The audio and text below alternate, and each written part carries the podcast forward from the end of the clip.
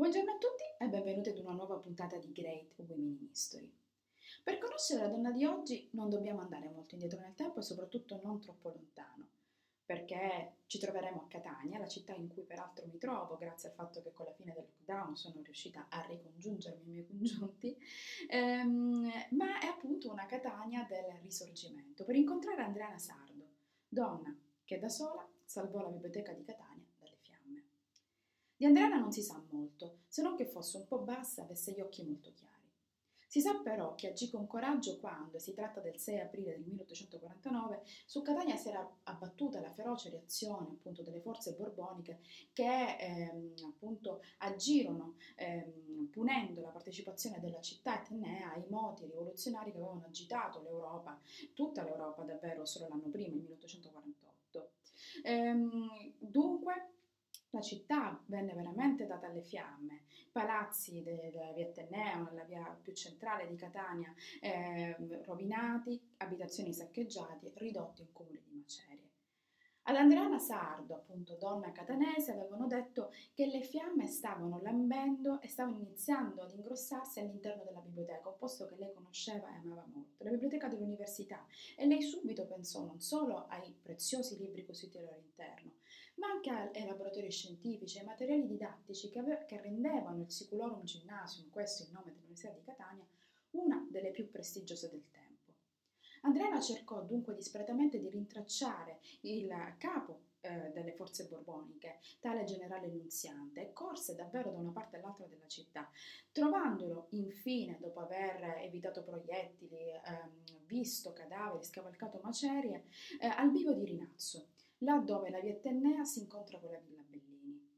Otterrà da Nunziante il permesso di poter spegnere l'incendio all'università università e Andriana non si risparmiò al punto tale che ehm, riuscì sì a spegnere l'incendio, ma a causa delle inalazioni di fumo entrerà in coma, riprendendosi solo dopo parecchi giorni.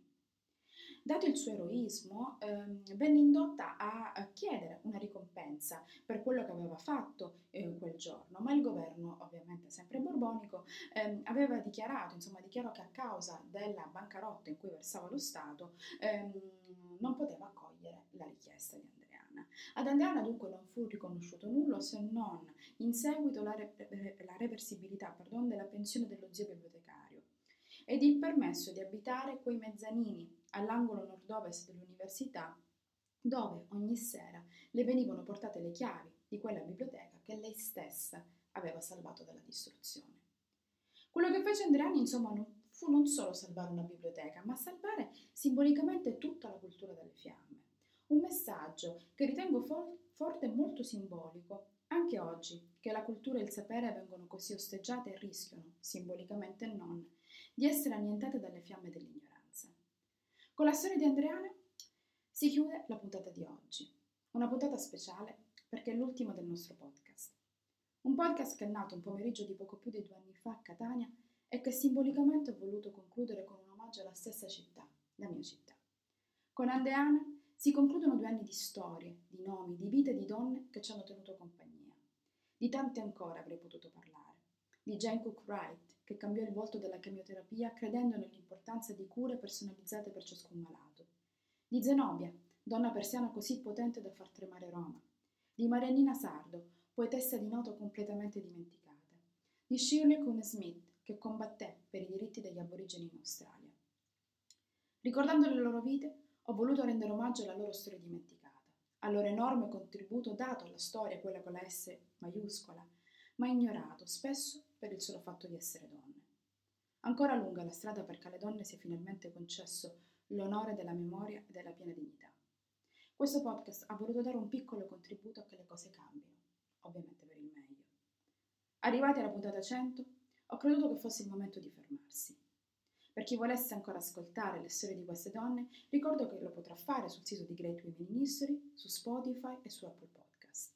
Per chi è un po' più nostalgico, Potrà usare un altro mezzo, ovvero ogni sabato alle mattine alle 8 sintonizzarsi su Radio Città Fugico, radio di Bologna, che trasmetterà le repliche delle nostre puntate che è comunque disponibile anche sul web. Con questo, con un po' di nostalgia, non lo nascondo, io vi lascio. Stavolta non vi do appuntamento a martedì prossimo, ma chissà, magari ad un'altra avventura ancora insieme. Come sempre, Grazie per avermi ascoltato. Alla prossima.